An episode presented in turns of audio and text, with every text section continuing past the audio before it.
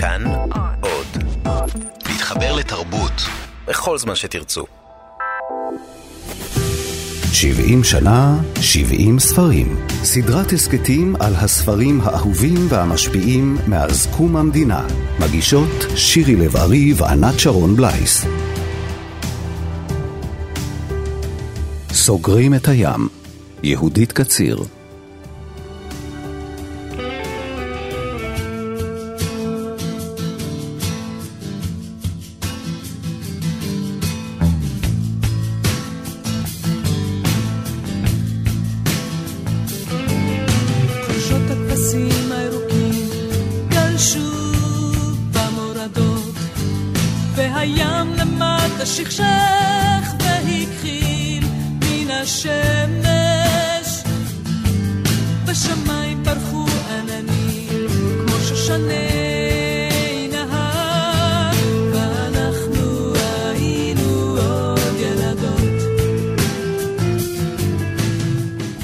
ספרה הראשון של יהודית קציר, סוגרים את הים, זכה לקבלת פנים אדירה כשראה אור בשנת 1990. כמעט לא היו אז סופרות רבות מכר, והיא עוד הייתה סופרת מתחילה, אישה, לא עם רומן חדש אלא עם קובץ של ארבע נובלות. ובכל זאת, זה קרה. שואלים אותה בכיתה, וידע להשיב תשובות. סוגרים את הים, שראה אור בהוצאת הספרייה החדשה, כלל כאמור ארבעה סיפורים. שלף שטונדה, הנעליים של פליני, דיסניאל וסוגרים את הים. הסיפורים הללו מתארים מצבי הוויה נשיים, ילדות, אמהות, נשים צעירות, עם ציפייה גדולה ואכזבה גדולה, התפכחות עם שמץ של מתיקות באוויר. יהודית קציר הייתה סטודנטית לקולנוע כשכתבה את הסיפור הראשון בספר, דיסניאל. היא פרסמה אותו ב-1988 בכתב העת הספרותי עיתון 77, והוא זכה בפרס הראשון. אני זוכרת איך התחלתי את הסיפור הראשון, אחרי איזה ארוחת ערב משפחתית אה, של ראש השנה, כשאימי כבר אה, הייתה אה, חולה, ואיכשהו הרגשתי שאני חייבת לצלם כמה תמונות אחרונות של ילדות לפני שהדלת נסגרת לי על הילדות, אז בחדר הנעורים שלי, כבר גרתי בתל אביב, אבל בחדרי בחיפה כתבתי מהר במחברת, ככה באיזה שצף כזה, כמה תמונות שאחר כך נכנסו לסיפור. את רובו כתבתי בעצם בקפה תמר, גרתי אז ליד שינקין, ביוחנן הסנדלר, והייתי עולה כל בוקר לקפה, יושבת בשולחן קבוע, כותבת במחברת, בכתב יד, אחר הצהריים אה, מעתיקה במכונת כתיבה שהייתה לי. וזו בעצם הייתה ההתחלה. הפרופסור מנחם פרי, חוקר ספרות, היה אז מרצה בכיר ועורך הספרייה החדשה. הוא קרא את הסיפור הראשון של קציר בעיתון 77, החליט לחפש את הסופרת הצעירה שכתבה את הסיפור. דרך הספרות נוצר ביניהם גם קשר אישי. אני קראתי את זה, ובאתי לעבודה, קראתי למזכירת ספרי סימן קריאה, שהייתה דלת על יד המשרד של ראש החוג באוניברסיטה, ואמרתי, תמצאי לי את הבחורה הזאת, יהודית קציר. היא הלכה למצוא לי את הבחורה הזאת, יהודית קציר, ובעוד היא יוצאת, נכנסה בחורה, סטודנטית שלי, שלקחה את הקורס שלי במסגרת לימודי קולנוע, והגישה לי עבודה סמינריונית על חנוך לוין, ואני מסתכל על העבודה, וכתוב שמגישת העבודה היא יהודית קציר. אני שואל אותה אם היא יהודית קציר של הסיפור. כן, אוקיי. אז uh, ישר הצעתי לה דבר שלא, בימים ההם לא היה מקובל. אדם היה סיפור אחד, מקדמה של 7,000 דולר על ספר סיפורים שהיא תשב ותכתוב. וכך נוצר הקשר הראשון עם יהודית קציר. היא בדיוק נפרדה מן הרומן שמתועד בלמטיס יש את השמש בבטן. היא הייתה בעלת ציפור אחד, והיא נסעה לאמריקה כדי להתרחק, ושם היא המשיכה לכתוב. היא חזרה במהלך 1988, ואז לא היה לה איפה לגור, והיא הפכה להיות חברתי וגרה איתי בביתי. והיה מלא מזל, משום שבמהלך השנה הזאת, אז uh, סוגרים את הים, הסיפור הוגש לפרס אקו"ם בעילום שם וזכה, והיא קיבלה עוד פרס של קרן תל אביב. הסיפורים כבר היו עטורי פרסים לפני שהספר יצא. פרי מספר על ההתקבלות המהירה של קציר בשדה הספרות המקומי. בסופו של דבר, נוסדה הספרייה החדשה, ויהודית קציר הייתה הספר החמישי, אחרי ספר של פוגל וספר של סרמגו, ואלברטין איננה של פרוסט, ולפני מרמני של א' ב' יהושע. ספר יצא בסביבות אפריל, ומה שקרה מסביבו זה דבר חסר תקדים. הספר עשה רעש, והספר מכר בקצב של למעלה מאלף ביום.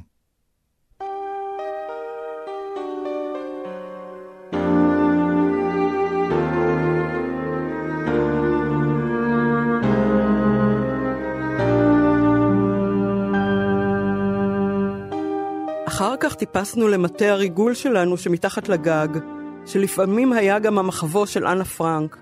שהיינו מצטופפים בו רועדים מתחת לשולחן ומכרסמים קליפות של תפוחי אדמה, וקוראים אחד לשני אנה ופטר, ושומעים בחוץ קולות של חיילים גרמניים. וצנחנו על ספת הקטיפה הירוקה, שסבתא הביאה איתה כשבאה לארץ באונייה, וכשאחת משתי משענות העץ התפרקה, קנו לסלון ספה חדשה והעבירו את זאת לכאן, כי חבל לזרוק רהיט טוב.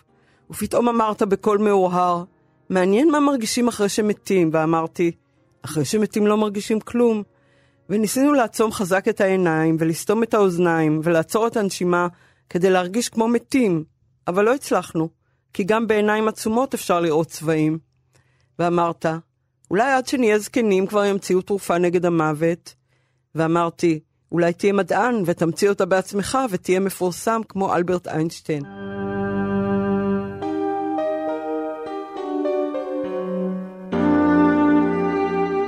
שלב שטונדה, הנובלה שפותחת את הקובץ, מספרת על אהבה בוסרית. שני בני דודים נפגשים אצל הסבא והסבתא בכל חופשת קיץ, משחקים ומבלים, וכשהם מגיעים לגיל של ראשית המיניות, הם מגלים זה את זה.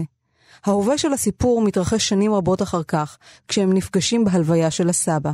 בן הדוד, שאול, כבר נשוי, ואשתו הרע, וגיבורת הספר עדיין לבד, חוזרת אחורה בזמן כדי לפענח מה היה שם בעצם. זה סיפור של uh, גילוי ושל התפכחות בכמה רבדים.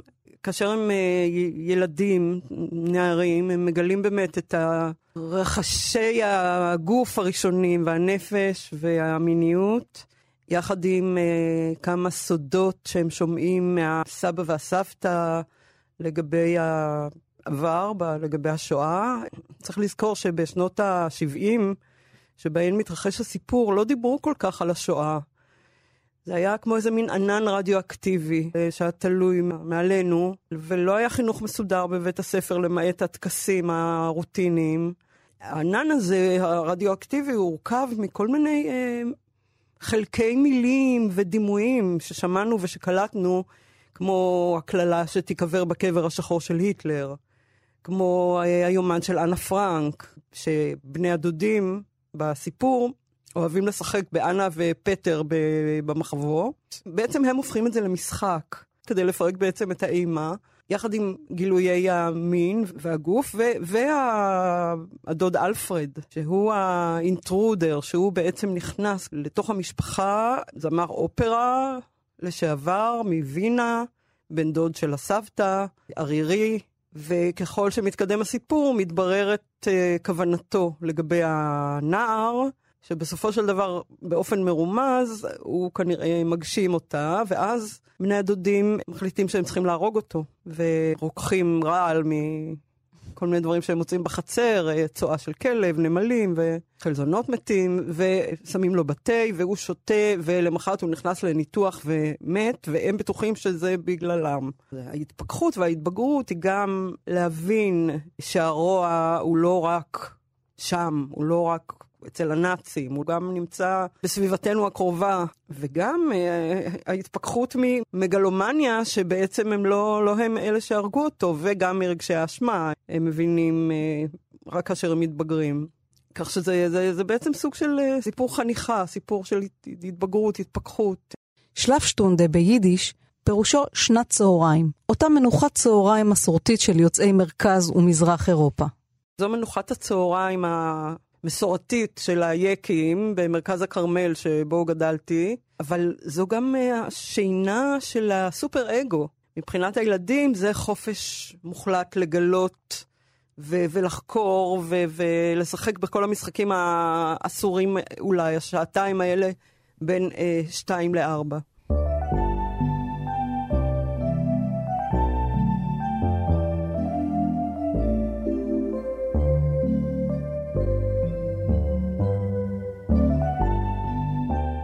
הבמאית והקוריאוגרפית דניאלה מיכאלי העלתה בשנת 91 הצגת יחיד לפי הסיפור הראשון של הקובץ, שלף שטונדה. את המוסיקה להצגה כתב אבנר קנר. מיכאלי נזכרת ברקע ליצירת המונודרמה, שהשתתפה בפסטיבל תיאטרונטו השני. אני לא זוכרת מתי קראתי אותו לראשונה, ואהבתי מאוד את כל הסיפורים. פנה אליי גד קינר, נדמה לי שזה אני זו שאמרתי שמאוד מאוד אהבתי את הספר, אבל לא היה לי מושג איך לגשת אליו, איך לתרגם אותו לבמה. פניתי ליורם פלק, משום שהוא, מאוד אהבתי את העיבוד שלו לשירה של עגנון, והרגשתי שאני רוצה מישהו שידע איך להוציא את השפה, כי יש איזה ייחוד בשפה של יהודית ובאופן שבו הסיפור מסתפר. ונפגשנו והתחלנו לעבוד על זה יחד. התהליך היה מאוד מעניין, כי משם למדתי בעצם על ההבדל הגדול בין, בין סיפור למונודרמה. איך הכל במונודרמה צריך להיות הווה, ואיך מונודרמה היא דחוסה והיא לא יכולה לשאת סיפורי משנה. איך כל מה שמתואר אתה מנסה לגרום לזה שהוא יקרה, כאן ועכשיו. מה אהבה בסיפור הזה? כמה דברים. א', קול אישי של דוברת צעירה. שנית, משהו, אני לא חיפאית, אבל הוריי חיו בחיפה הרבה שנים, משהו בעבר של סודות אולי, של רקע, של שואה, של יחסים מאוד מאוד קרובים עם בן דוד. כל זה, אפילו לא לגמרי במודע, היה שם ועשה את החומר יותר מוכר בשבילי. והדבר הזה שזה מתגלגל ומתגלגל וכמעט בלי פסיק ונקודה, המוזיקה של זה נורא נורא דיברה אליי.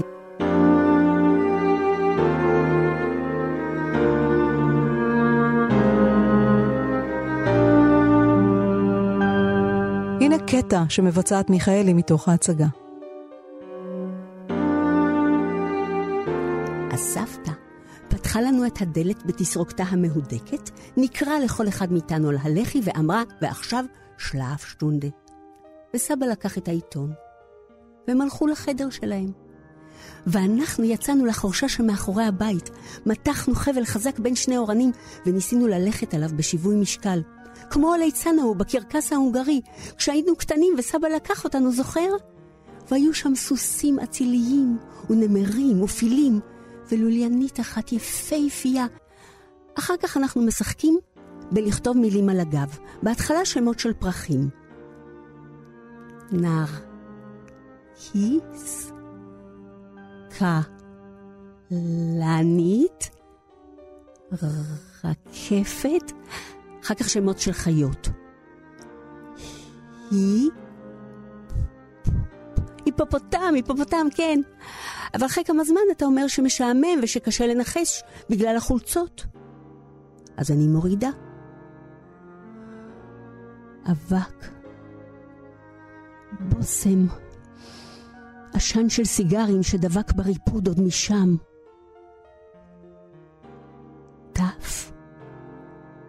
חטא. תף. תחת. שין.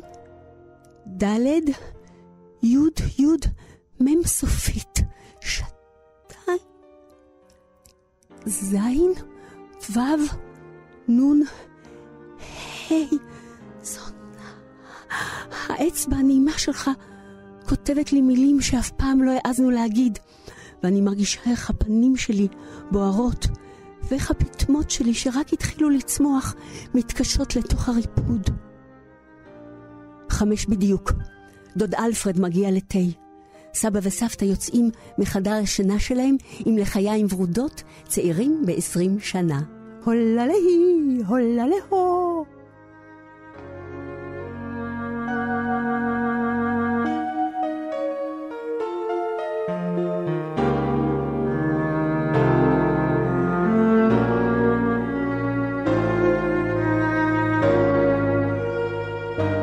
הסיפור השני בקובץ, הנעליים של פליני, יוצא מגבולות הריאליזם אל עבר הפנטזיה. בחורה צעירה עובדת במסעדה בבית מלון, וחולמת את החלום ההוליוודי להפוך לשחקנית קולנוע מפורסמת, שבימאי ידוע יגלה אותה ויקח אותה אל עבר קריירה בינלאומית.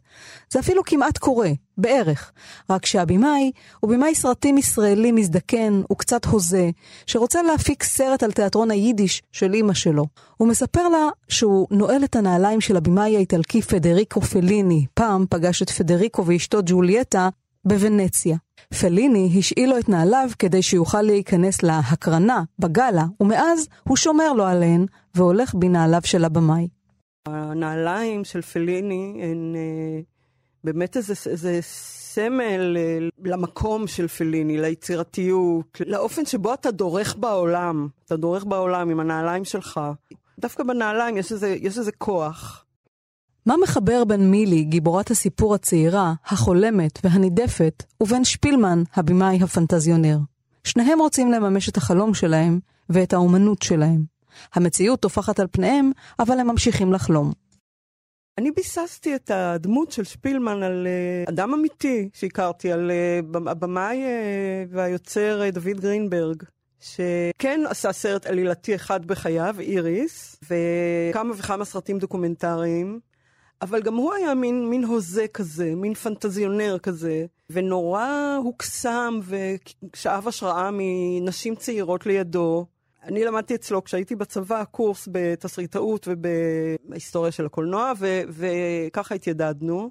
נמשכתי לדמות הלא לגמרי מחוברת, דווקא לא מחוברת לאדמה. אבל עם, עם, עם המון לב, המון נשמה ו, ו, וחלומות, ואהבה, אהבה לאומנות, אהבה לתיאטרון היידיש של אימא שלו, שהוא היה מסתובב איתם כילד ורצה להנציח אותם בסרט. אהבה ליופי, ו, וחוסר יכולת להסתדר עם המציאות, מבחינה כלכלית. ו, וזה משותף באמת למילי המלצרית ולשפילמן. וגם לשוטף הכלים הערבי בקפה שמצייר ציפורים על התקרה, וחוטף uh, מכות ומכבים עליו סיגריות. היום אולי פחות uh, רואים דמויות כאלה. היום בכלל, אם חושבים על תעשיית הקולנוע הישראלית, היא כמובן מאוד התפתחה. אני זוכרת שהיו כאלה פנטזיונרים, שהיו כאלה חולמים, שהיו כאלה משוגעים לדבר, שעם יכולת ובלי יכולת ניסו, ניסו להגשים את החלום הזה. וזה בעצם מין הומאז' לתקופה ולאדם ולדומים לו.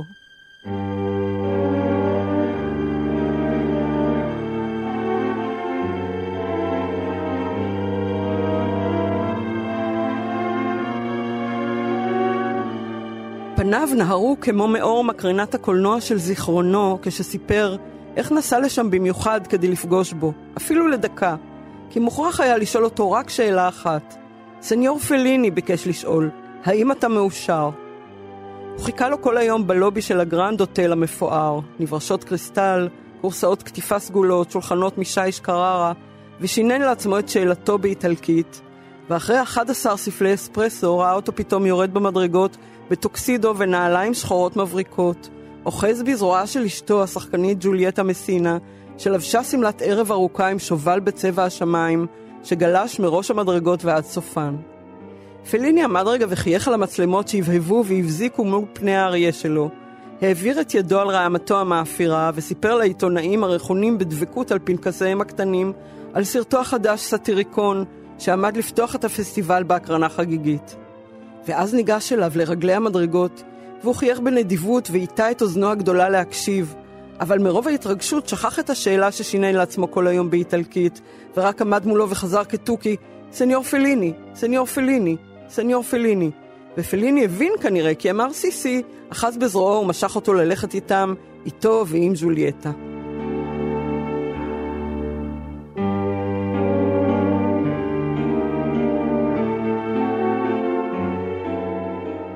הסיפור דיסניאל מתאר אישה צעירה שבאה לבקר את אמה בבית החולים, ושם, על מיטת חוליה של האם, היא נזכרת בילדותה, ובסיפור הגירושים של הוריה, וכל מה שהוביל אליו. גיבורת הסיפור כבר בשנות ה-20 לחייה. היא יושבת ומחכה שהאימא תתעורר מניתוח קשה, ובזמן ההמתנה היא נזכרת באימה, ובדמותו של מיכאל, שהיה כנראה מחזר או מאהב של האם, וגם היא קצת אהבה אותו. האימא וגם הבת היו נערכות לקראתו, היה טקס ירידה להדר וקניית שמלה לאימא ושמלה לבת. אה, פעמיים בשנה לקראת ביקורו של אה, מיכאל, ויש את האבא והאח שהם קצת אה, בצד. כמובן שהבת מתאהבת באהבה של אימא שלה ושל מיכאל, וקצת במיכאל עצמו גם. ובסופו של דבר, באיזה ליל חורף, הוא מוזמן לא לפסח או לראש השנה, דווקא לראש השנה הנוצרי בחורף.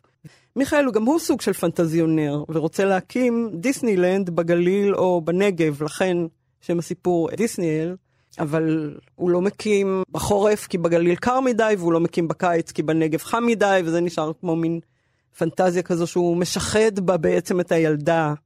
באמת באותו לילה, אה, שהוא מביא, את, מביא להם את הטלוויזיה הראשונה שלהם במתנה, שטלוויזיה היא שוב סוג של פנטזיה, אם לא פנטזיה דיסני, אז הנה, קחו פנטזיה כזו.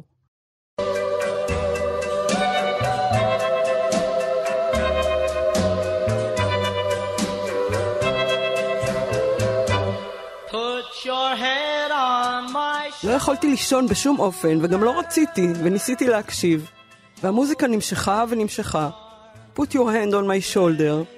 ופתאום נפסקה והתחילו דיבורים שיכולתי לשמוע, אבל לא להבין את המילים.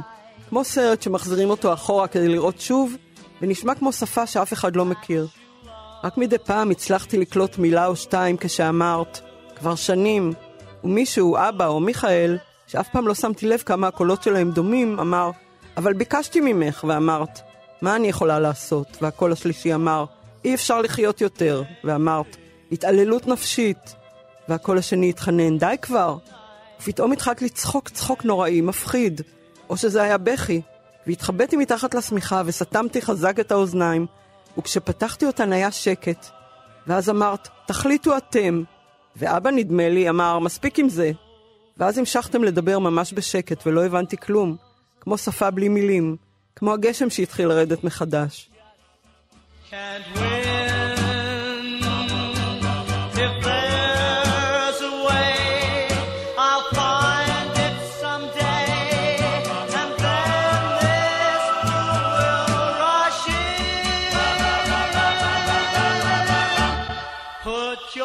הסיפור האחרון בקובץ, סוגרים את הים, שמעניק לספר כולו את שמו, הוא סיפור מחמיר לב. אילנה, אישה כבת 30, בודדה, מורה בבית ספר בחיפה, מחליטה להבריז בוקר אחד מבית הספר ולנסוע לתל אביב כדי לפגוש את חברת הילדות שלה, תמי. תמי כבר הפכה לסיפור הצלחה. היא שחקנית תיאטרון, זה עתה חזרה אחרי שנתיים וחצי מניו יורק, היא גם נשואה. אילנה ותמי גדלו יחד, ומבחינת אילנה הן בבואות זו של זו. סוגרים את הים, זה לכאורה אוקסימורון, הרי ים אי אפשר לסגור, אבל הים הפנימי הוא מועד כל הזמן להיות סגור, מועד כל הזמן שיסגרו אותו, שיסגרו לו את האופק. באמת את האופק של החלום, האופק של הפנטזיה, האופק של האהבה, אה, של החברות, הילדות והנעורים. לכן אה, השם נראה לי מתאים לכל הקובץ. המקור שלו, כמו בקטע שאני מתארת בסיפור, בנער אה, אולי אוטיסט, או אולי עם איזה פיגור מסוים, שראיתי פעם ברחוב אלנבי, עומד במ... על המדרכה ומנופף למכוניות בידיים וצועק, סוגרים את הים, כולם לצאת מהמים, שזה בכלל ממערכון של הגשש. זה תפס אותי, זה לחד אותי, דווקא חוסר הלימה הזאת בין המקום שבו הוא עומד לבין הדברים שהוא צועק, צועק כאילו איזה, הולך להתרגש עלינו איזה אסון.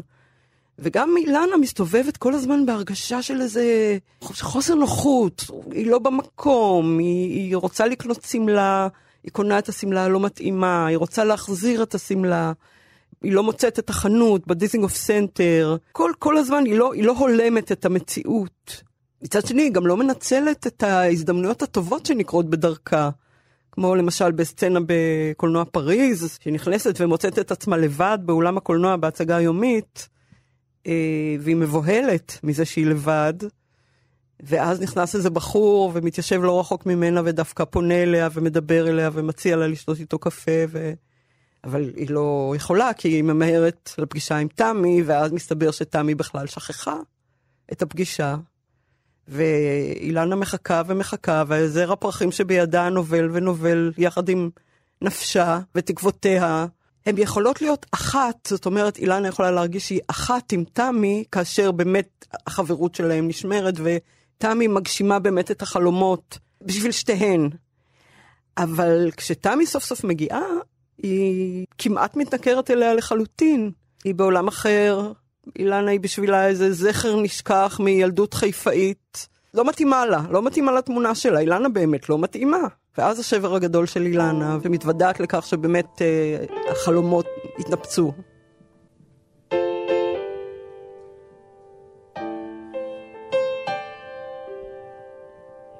המים רתחו והיא כיבתה את הגז, מצאה בארון את הקפה והסוכר, הוציאה חלב מהמקרר והכינה שני ספלי קפה.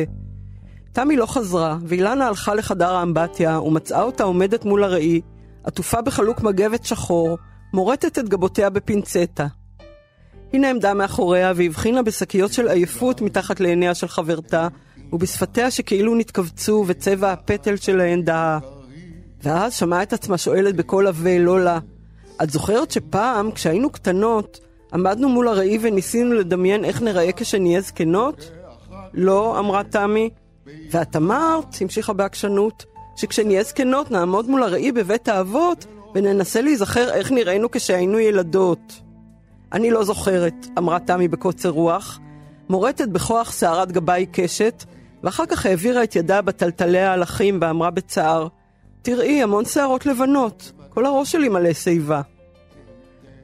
כשיצאו מחדר האמבטיה הלכה תמי לשמוע את ההודעה במזכירה האלקטרונית, ואחר כך התקשרה למישהו ודיברה איתו שעה ארוכה, צוחקת בקולה הגבוה. לבסוף חזרה למטבח, התיישבה מול אילנה, לגמה מהקפה, היוותה את פניה ואמרה, זה קר. קניתי שמלה, אמרה אילנה. המילים מתגלגלות מפיה כאבנים כבדות. והיא לא מתאימה לי, חשבתי שאולי תרצי אותה. תראי, אמרה תמי, ועיניה הכחולות נדלקו בסקרנות. אילנה פתחה את שקית הניילון באצבעות לחות ופרסה את השמלה. נורא יפה, אמרה תמי בהתלהבות. הייתי לוקחת אותה, אבל היא צרה מדי. אני יכולה ללבוש עכשיו רק שמלות רחבות. אילנה תלתה בה מבט לא מבין, ותמי הניחה את ידיה הלבנות וורודות הציפורניים מתחת לחגורת החלוק ונתחייכה. פתאום הבינה, וכל אדם אזל ממנה. חודש רביעי, אמרה תמי בגאווה, הנה תרגישי. נחזור לשם, כי שם האנשים רק בוכים, הם הורסים את עצמם, הם מעלימים.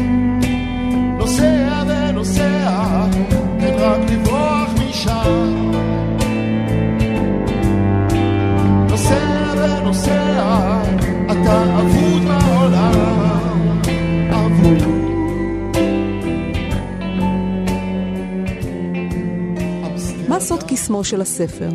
מנחם פרי רואה בכתיבה של קציר מעין גרסה נשית לסיפוריו של יעקב שבתאי.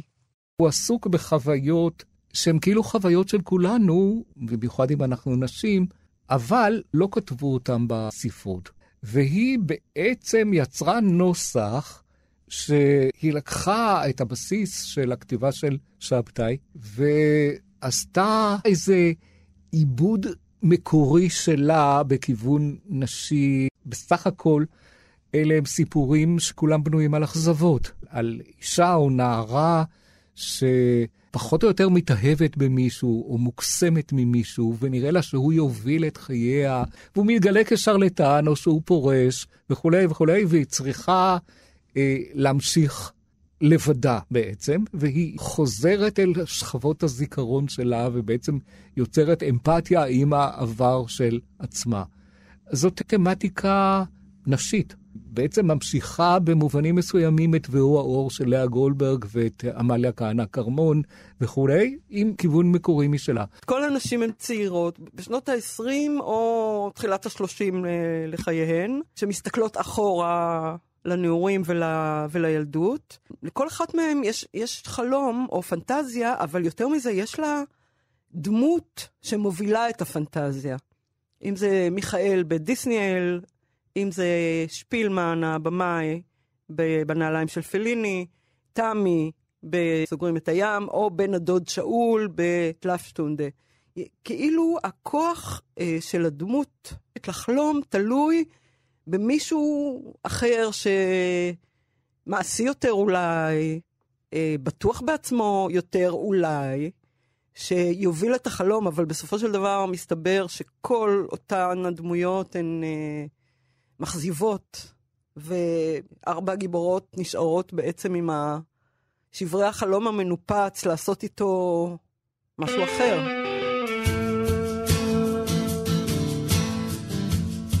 סוגרים את הים של יהודית קציר כלל ארבע נובלות יפות, מקוריות, שבישרו על לידתה של סופרת חדשה.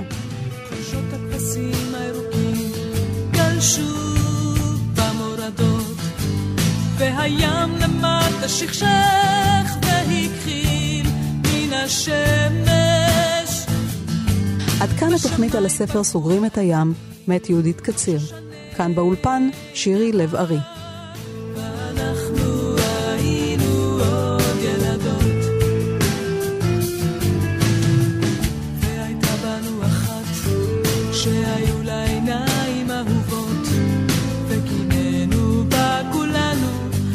שכחנו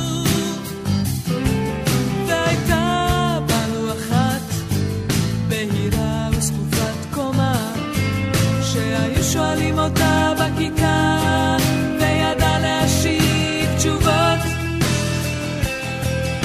חושות הכבשים הירוקים גלשו במורדות והים למטה שכשך השם בשמיים פרחו עננים כמו שושני נהר.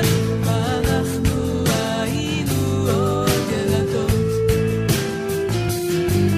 והייתי יוצאת בשמש אל השדה הקרוב ואוהבת את העננים והוגה בהם סיפור